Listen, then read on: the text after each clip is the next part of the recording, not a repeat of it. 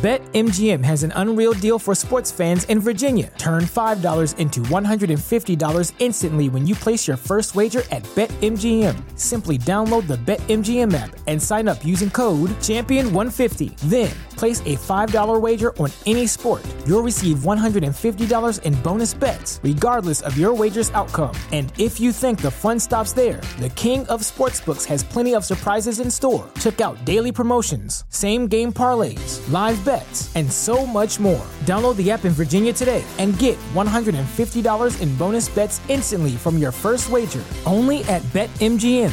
BetMGM and GameSense remind you to play responsibly. See Bet M G M dot com for terms. twenty-one plus only. Virginia only. New customer offer. Subject to eligibility requirements. Rewards are non-withdrawable bonus bets that expire in seven days. Please gamble responsibly. Gambling problem? Call one eight hundred gambler. Promotional offer not available in Washington, D C. What about Yamamoto, the pitcher from Japan? What are the chances that he comes to the Mets? Now, that's a very different answer, Gary. I'm glad you asked. Um, the, uh, a serious fit for both teams. A guy who I hear uh, totally open to New York, open to big market, all that kind of stuff.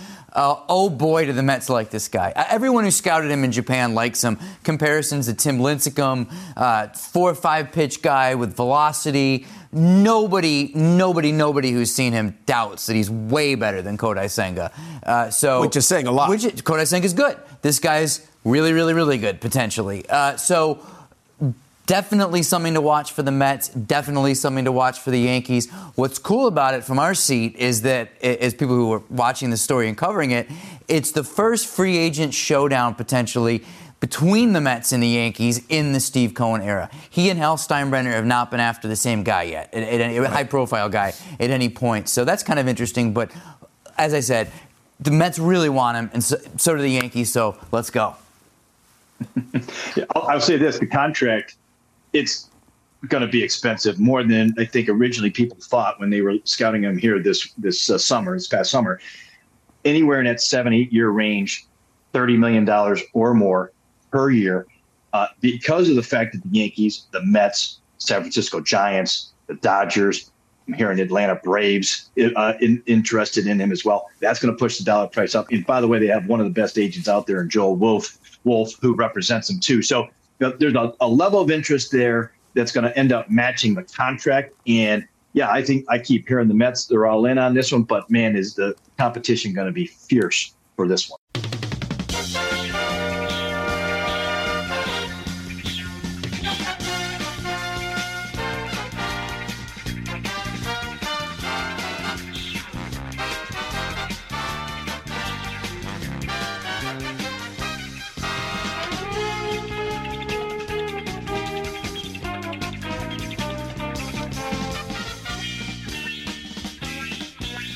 It's another edition of the Talking Mets podcast here on this Sunday, November the nineteenth, twenty twenty-three. Of course, I'm your host, Mike Silva. You can check me out all the time at the talking mets podcast dot com. Send me a tweet at Mike Silva Media. And you can show on Apple Podcasts, Spotify, pretty much whatever podcasting service you desire. If you want to interact with me, Mike Silva at talking mets podcast dot com. No G, Mike Silva at talking mets podcast dot com. You can get me on Instagram, talkingmets no G. And don't forget to subscribe to the newsletter, substack.com slash at Talking Mets No G. Some great stuff about Pete Alonso and Juan Soto this week. And, of course, I want to thank the good folks from the Fansided Podcasting Network as well as rising apple dot com. Uh, welcome to another edition of the Talking Mets podcast. A lot to talk about. Fun show for you guys today. It looks like the cellophane was cracked off the hot stove a few hours ago. Aaron Nola going back to the Phillies, seven years, one hundred seventy-two million dollars. The market has been set for pitching here in the offseason. So what does that mean for the Mets? We'll get into that. I'm also going to have a friend of mine, Mike Amirabili. He just came back from Mets Fantasy Camp. And I went to Mets Fantasy Camp back in two thousand seven. It's a long time ago. We're about, talking about sixteen years ago. Mike goes every year, has actually won the, the, the tournament, won M V Ps.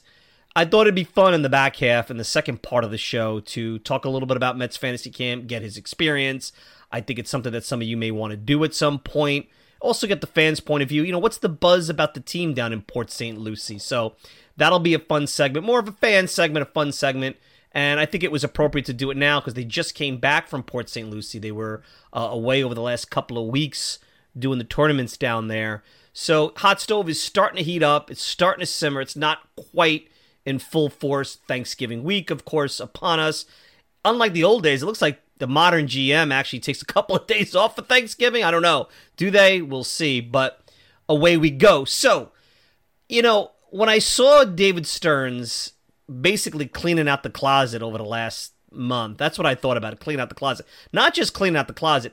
David Stearns came and bought a house that was in pretty good shape, had some nice wainscoting, you know, some nice tile floors, maybe a brand new bathroom. And he walked in and says, you know what? It's just not my taste. So Buck Showalter, you're out.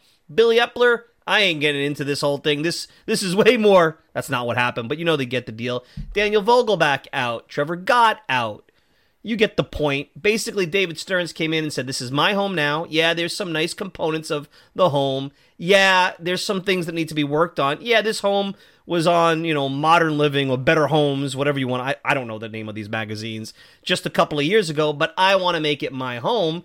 And that's clearly what he's doing. So now the Mets have some of the most flexibility out of anybody in baseball. I think they have twelve spots on their forty-man roster. What does that mean? It'll be interesting to see. One of the big themes we will have here, and you heard it on the way in, on the clip coming in, is uh, Yamamoto. Yamamoto coming over from Japan. He might be the big fish. Uh, and I and I have to, and this is really important because if I do this wrong, you know, you guys are going to kill me here. Yoshinobu Yamamoto. That I, I I stay away from his first name because I forget it. It's here I am. I got to learn it. The guy's going to play for the Mets. I got to learn it. But for the first time in history, going all the way back to the advent of free agency, when George Steinbrenner threw the whole sport upside down by going out there and signing, you know, Reggie Jackson and Catfish Hunter and so on and so forth, the Mets and the Yankees might be competing for the same player. It's happened before, but not often. So we'll get into that, and you'll see us talk a little bit about that. But, you know, we'll start out with the flexibility now. And, and I think, and I want to prepare everybody, because I've been saying this since the beginning of the offseason. I, I still believe, and I wrote about this in the newsletter, I still believe that the economy, interest rates, you saw some red flags with what's going on in San Diego and, and them borrowing to meet payroll. I think the the global economy having some issues is going to hit professional sports. It has to. These are wealthy guys, all of them. I know they live in a different tax bracket, a different world. I know there's a lot of games you can play when you own a baseball team to, I don't want to say print your own money, but make things happen. It's really monopoly money. I mean, when you really look at how the sport is run, it's truly monopoly money. But Aaron Nola's contract, and, and maybe Aaron Nola wanted to go back to Philadelphia the whole time. You would think that, and the reports are he turned down more money elsewhere. I'm having a hard time believing that. I think that was the best deal he could get. Who knows? We'll see what comes out of that.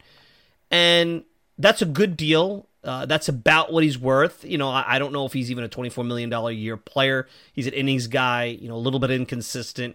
I'm not a huge fan. Uh, certainly wouldn't be somebody that I, you know, other than the Phillies, I can't see anybody else thinking that that would be the investment at the top end of the rotation, especially as you get into his late thirties. But I think that the economy at whole is going to play a factor into some depressed spending. And I think there's going to be a push for value in the marketplace. You're already hearing about it with the Mets, with Luis Severino, saying, hey, here's a guy that probably needs to get a one-year deal. Think like how the Yankees took on a Corey Kluber a couple of years ago, one year, maybe ten million dollars, and there's no commitment past that as they try, as Stearns tries to figure out this organization. I think you're going to see a lot of value this winter. I don't think you're going to see them spending on the big fish. I don't think Billy Epler lied to Max Scherzer and Justin Verlander. Not that they're, look, I think they're going to go after Yamamoto. It sounds like that's already a situation, but I'm not so sure Ohtani is even a factor, even if they wanted to. I don't think they're going to be in on Blake Snell. They weren't in on Nola.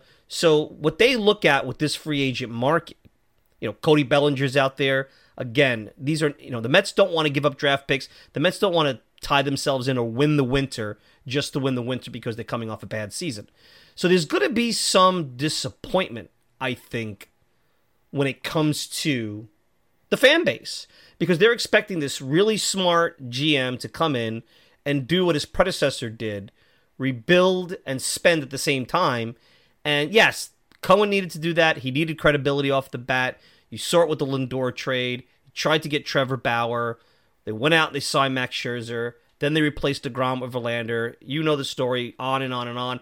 I mean, last summer, while they were floundering, here they are. They're taking on money uh, of Chris Flexen's contract just to get a middle reliever. I mean, they were spending money like crazy.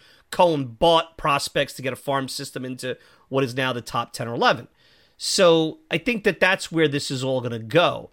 But it's more than just about building the roster. You can see at the same time, and this is where it's going to be such a difficult challenge, because you're really back to square one where Jared Porter was a few years ago before he got fired, where Zach Scott was a few years ago, where Billy Epler was when he came in. You're building an organization and you're building a roster. Now, the good news is, unlike before where they were going to search for the president of baseball operation and insert that person above the existing infrastructure, they have the guy at the top. They're building top down. They're building the culture top down.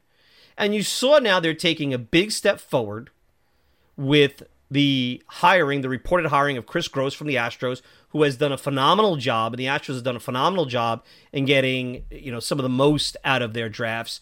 It was interesting. I looked at a graph, and it looks like there's two things. First-round picks, total wins above replacement since twenty ten, Houston Astros at the top. And then you look at uh, another graph, which is, and I'm trying to find it here, which basically talks about this one here, which talks about draft picks reaching the big leagues, and the Astros are number one. So you just hired the guy that's number one in first-round picks, number one in draft uh, uh, capital getting to the big leagues. What's interesting is the Mets are dead last, dead last in in in players getting to the big leagues that they're be, that have been drafted. But they're not as bad on first-round picks. They're in the top five of, of wins above replacement on first-round picks. So the Mets o- over the last decade or so have done well in getting the big guy in the first few rounds, not as well in depth in the draft, and you're hoping that that's going to be the case here. They also bring in former big leaguer Andy Green. Had a cup of coffee with the Mets in two thousand nine. I don't remember, and I, I was covering the Mets intensively back then. I don't remember Andy Green. It's probably because I want to forget most of that season. He was a finalist for the managerial position. He's going to be heading up player development. So you're addressing a big part of the issues that the Mets have. The Mets don't have, the over the last long time, going back to when Sandy Alderson took over, they haven't really been able to supplement their roster. They're able to have the Jeff McNeils and the Pete Alonsos, and they certainly could go out and buy guys like Francisco Lindor or trade for them. But they haven't been able to supplement the roster. That's why you're seeing the Trevor Gotts and the Jeff Brighams and the Phil Bickfords and all these type of guys in and out of the bullpen. You know, the, the, the need to go out right now, you don't have any outfielders on the roster. So the Mets player development has been in question. So they've addressed that now with Chris Gross. They've addressed that from the draft perspective with Chris Gross. They've addressed that with Andy Green. We'll see what happens. But again, and I talked about this, again, I go back, and I'm not trying to shamelessly plug here. You got to really, you guys really should sign up for the newsletter because it's a great compliment to the show. On the short, on the on the short about Mendoza signing uh, on as the manager, I talked about how this finally sounds like and feels like a true partnership between G M and manager. And now building that partnership, building that cabinet out with like-minded guys who bring, uh, you know, some experience to the table uh, is important. Gross impresses me not because he's from the Astros organization.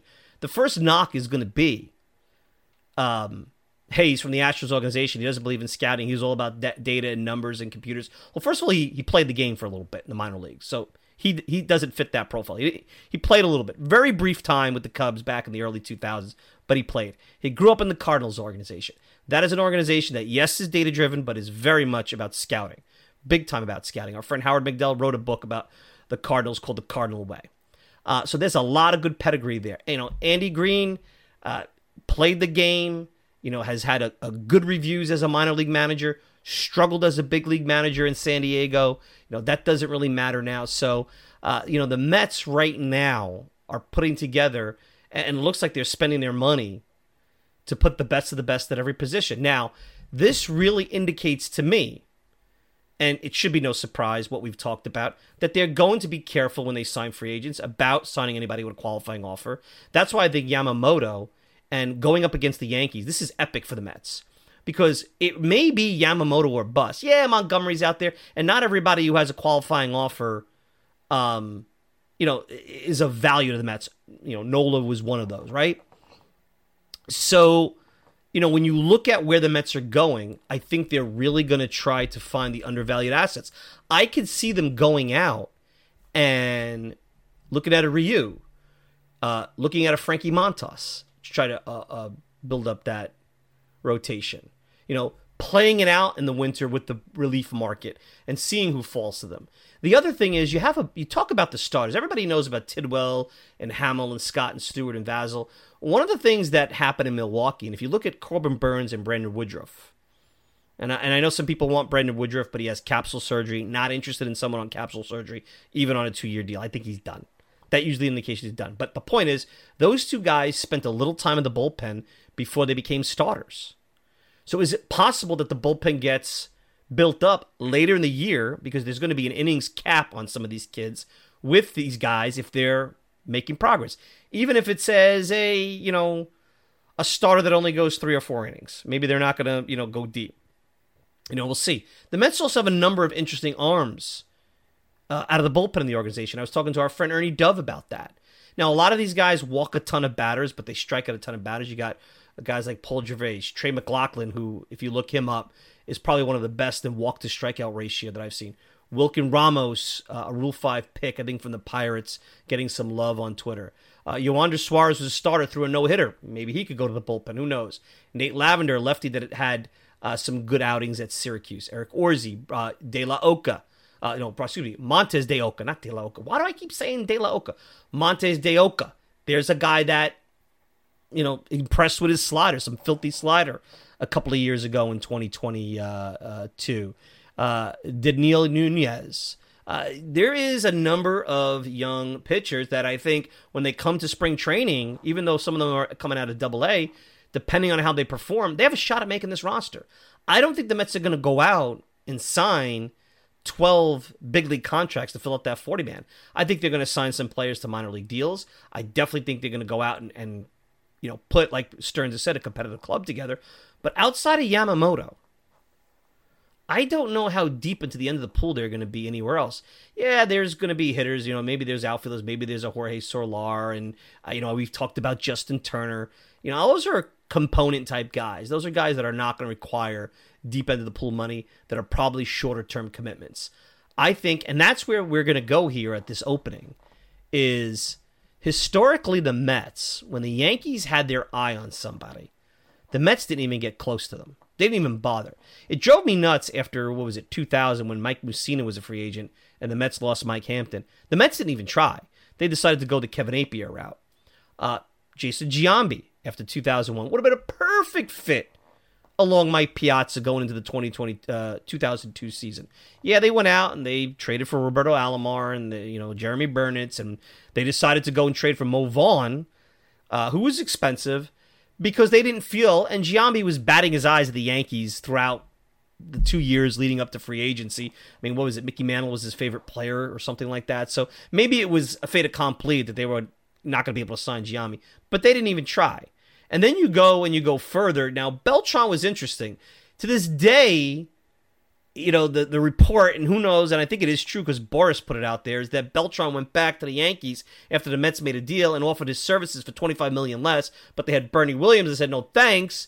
Meanwhile, Bernie was out of the game in a couple of years, so bad job for um, the Yankees on that. But, you know, it's almost like, okay, we let you have Beltran. We could have had Beltran. He was the cream of the crop that offseason. We let you have Beltran. Then you fast forward to Teixeira and Sabathia. The Mets didn't come play in those. Now, I understand you're now heading into Madoff territory with the Wilpons and whatnot, but every time there's a big free agent, the Mets have shied away because they're afraid to get in a bidding war for the Yankees. There's no reason to be afraid anymore. You have an owner who has more money than the guy in the Bronx. Now, Joel Sherman, and it was a good piece in the New York Post, wrote about this.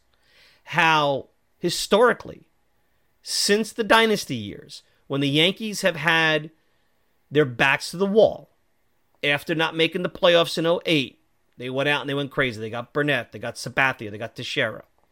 Okay, after they had a bad twenty twelve, they went out, they went to, and they got the Brian McCanns and the Jacoby Ellsberries and, and Masahiro Tanaka.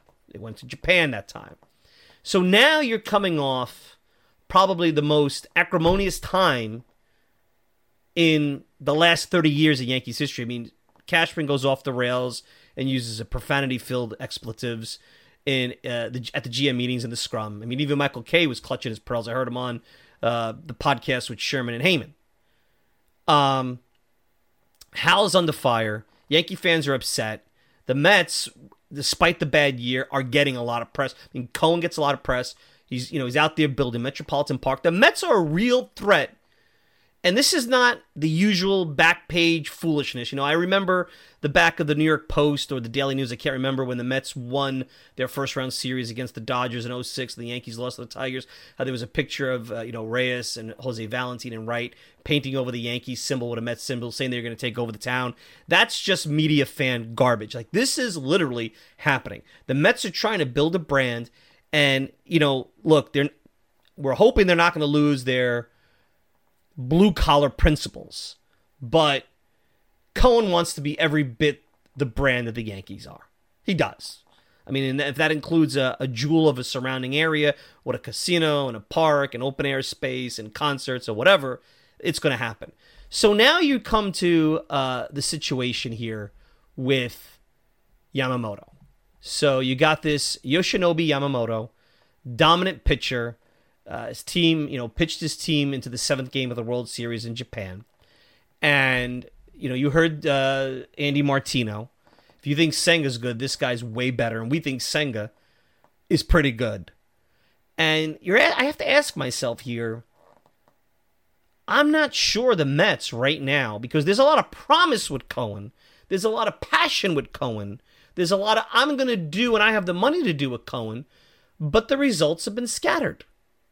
Now, ever since they lost out on Trevor Bauer a couple of winters ago, a good loss, the Mets, when they've targeted somebody, they've gotten them. Yeah, I guess you could say the Steven Matz situation, but that really was like, okay, we lost out on Matz.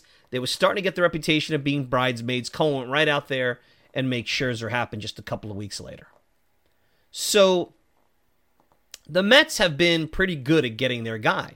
But, and yes, they've gone up against the Dodgers in the last couple of times. A Dodger team that may have wanted to, like, slow the brakes on some of the spending. A Dodger team that, like the Astros, unlike the Mets, has organizational talent that could come in at a lower cost and maybe not produce at Hall of Fame level, but the drop-off is not quite as bad. The Mets don't have that right now. The Mets have to fill out a rotation with two to three arms, because we're not sure what they have in the minor leagues. We're not sure what McGill could give you. We're not sure what Budo could give you. There's promise, but there's no guarantees.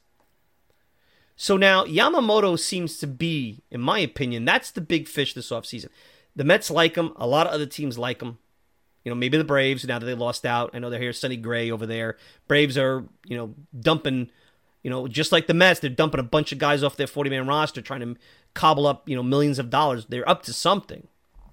So Why would, why would Yamamoto come to the Mets? Because when you start to look at this objectively, the Mets really don't have the advantage here. The only advantage that the Mets have right now is Kodai Senga. And we don't know if that's an advantage because, and we heard this from Jim Allen on, on our show a month ago, and it's been, a lot of people have been talking about it since. A lot of Japanese players want to have their own team. They don't want to team up. They're not into what the N B A guys do, like the super teams. So that's the first thing. But we've heard that's not an issue. We've heard that Senga really has tried to recruit him. But then look at the other ways that the Yankees have an advantage. They have a much longer history of success with Japanese players. Tanaka, Kuroda, Hideki Matsui, who won a championship here. Yeah, you had Kagawa and the late Hideki Arabu. That was a disaster. But the Yankees, you know, Nomo came over with the Dodgers, but then it was the Yankees coming in with Arabu, who was supposedly the Roger Clemens of Japan. I mean, even Ichiro played for the Yankees. I mean, that's baseball royalty in the U S and Japan. Tons of Japanese heroes to look up to. The Mets, they got Kaz Matsui, who had a horrible experience. Masato Yoshii was a decent pitcher. Sinjo, I mean, you know, I, I don't think... And I know we, we joked around with Jim Allen how some of these guys have gone on to become managers in N P B, so maybe they could, you know, Yamamoto give him a call, go, how is it in New York? But what are you going to turn to? Uh, Daisuke's brief uh, time with the Mets. Uh, Hideo Nomo, who was a disaster with the Mets. Uh, you know, uh, Sinjo, you know, and then you have some of these nondescript guys. Kashiwada, I don't know if you guys remember him from the ninety-seven Mets. Takatsu, he was with the two thousand five Mets. Didn't do very well. Um... Ken Takahashi in the oh nine Mets. Uh, really, Hisanori Takahashi was actually pretty good, and I was a little disappointed when the Mets didn't re-sign him after the twenty ten season. But you get the point. You got a lot of component-type Japanese players. So you have a sleeping giant, potentially. Maybe Steinbrenner orders spending. Cashman has been abused by the press. You have to think that the sleeping giant has been awoken. And when the sleeping giant is awoken, can the Mets compete with with, with them? How do you sell Yamamoto on the Mets? What do you do if you're Stearns and, and, and Cohen? Well, first, Cohen has some off-the-field cachet that Steinbrenner doesn't. Cohen's in the financial world. Cohen can open up a, a lot of doors to a player if they want to get into different type of investments. A lot more than Steinbrenner can. Maybe that's not something Yamamoto cares about, but I guarantee you, when you because you know Scherzer and Verlander was sold, and Cohen had something to do with it, and they talked about that. You know, I'm going to go to Steve and talk to Steve. They didn't talk about going to Epler. They talked about going to Steve when they had questions about the direction of the team. And you know, clearly he's involved in these kind of acquisitions. Now, is he going to back off now that Stearns is involved? I don't think that's a good idea. But he can provide cachet. He can provide the vision, and he's got a ton of money, and he lives in circles that these guys could do well with outside of baseball. This pitching lab that we keep hearing about, is this a factor? I don't know, but listen, if it's as good as everybody's talking about, they should be pitching it. The recent transition with Senga, I think, is a big deal. Look, I know the Yankees have Matsui and Kuroda and Tanaka. That was a long time ago. The Yankees haven't been a destination for Japanese players in a decade. So things change. So you could even go and say, hey, Senga, here's how we handled him. Here's how we transitioned him. I mean, the Mets were very careful with transitioning him to the American game, with spacing out his starts, helping him with his, um, you know, getting used to the ball and the game and, and everything that the culture here in the United States requires for a player coming over to Japan. And then I think ultimately the question for Yamamoto is, you know, do you want to be a star by yourself in pinstripes? And will you be a star there? Because you already have uh, Cole is already in the rotation. They've had a, a long history of stars. You're one of many stars.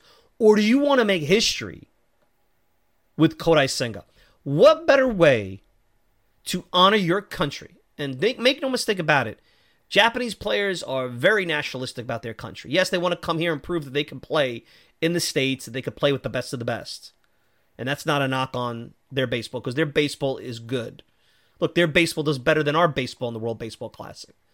But I think team to team, as you get into the big leagues, into the non-exhibition season, I think that that changes a little bit. So do you want to make history? Could you imagine the story that if Yamamoto comes here with Senga, one two in the rotation, you've got Quintana as your number three, they go out and they fill the four and the five with, you know, Severino and a combination of Buto and McGill, and maybe they sign another veteran, who knows, maybe a Montes or something. And they go out, and these two Far East products come here and round out that rotation. I mean, that's making history. And that's history that goes in the books. The Mets will become the darlings in Japan with that kind of thing. I mean, could you imagine? It may be like rock stars. Now, what's funny is I went to Japan Ball, um, uh, site called, uh, and I think this is uh, where our friend Jim Allen also does the podcast, Japan Ball, if I'm not mistaken. I apologize, Jim, I'm not. Japan Ball dot com.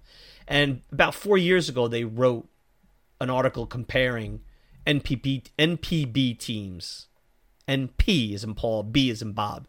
N P B teams to big league teams. So obviously the Yomiuri Giants are the New York Yankees. Now, where Yamamoto play, played, and I'm probably going to botch all these all these names. What is the Oryx team? And I'm trying to find yeah, the Oryx Buffaloes compared it to the Chicago White Sox.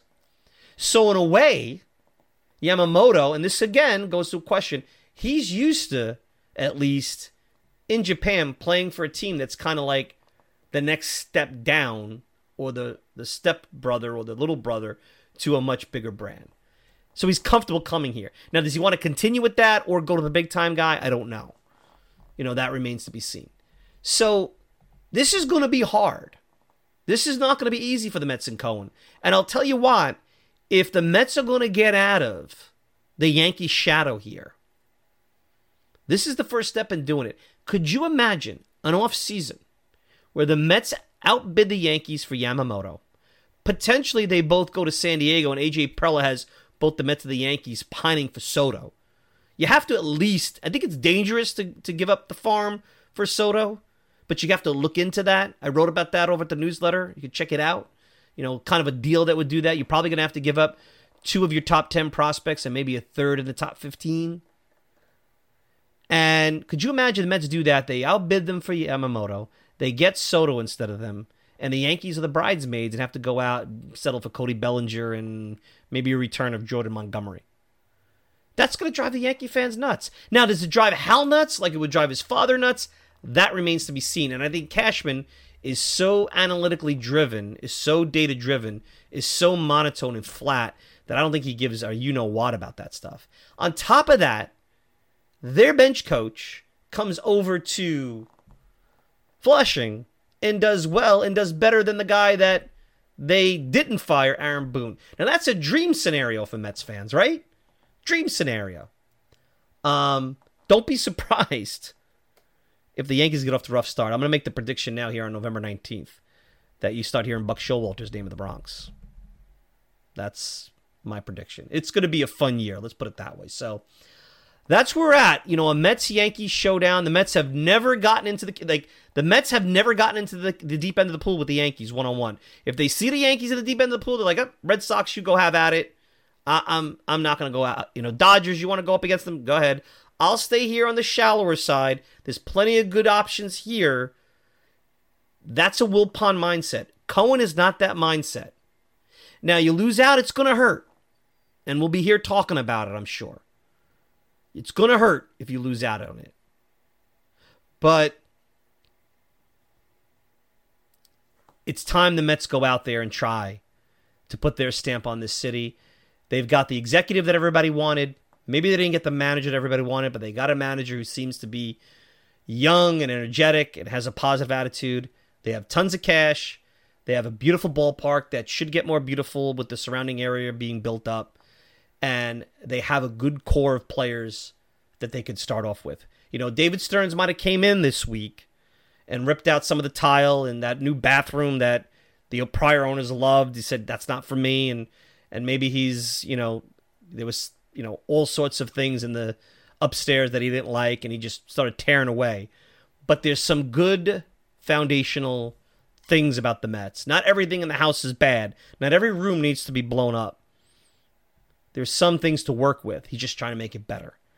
And part of that, I think, is going to be going out there and getting arguably the best pitcher on the free agent market and outbidding the Yankees. That's a beautiful place to be. So, all right, we're going to take a quick break. When I come back, we're going to let our hair down. We're going to talk a little bit about Mets Fantasy Camp. A good friend of mine, Mike Amiraboli, who used to actually, on the early days when I was on twelve forty A M W G B B, used to be my producer. So we'll probably have some fun stories about those days. Uh, a veteran of Mets Fantasy Camp. I went to Mets Fantasy Camp in two thousand seven. I'll obviously share some stories. We'll hear a little bit of what he thinks about the experience. Sure, there's some great stories, who he caught up with, what Mets luminaries he caught up with, and, and obviously information. And, and, and again, I'm not getting paid by the Mets. Neither is he. This is for you guys as fans, a fun segment. There's no money in this. I just want to get that out there. It's important for me to say that because I don't want people to think I'm pushing this because I get a piece of the action. I don't. It's a fun week. I did it a few years ago. I'll tell you some funny stories. I'll tell you about my experience, and uh, we'll have at it. All right, we'll be back with more right after this.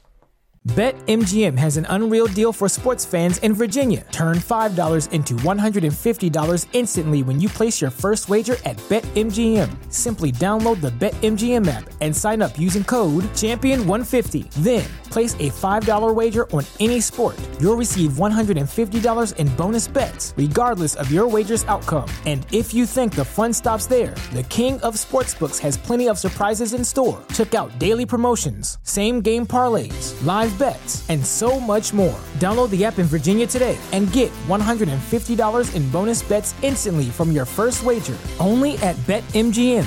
BetMGM and GameSense remind you to play responsibly. See Bet M G M dot com for terms. twenty-one plus only. Virginia only. New customer offer. Subject to eligibility requirements. Rewards are non-withdrawable bonus bets that expire in seven days. Please gamble responsibly. Gambling problem? Call one eight hundred gambler. Promotional offer not available in Washington, D C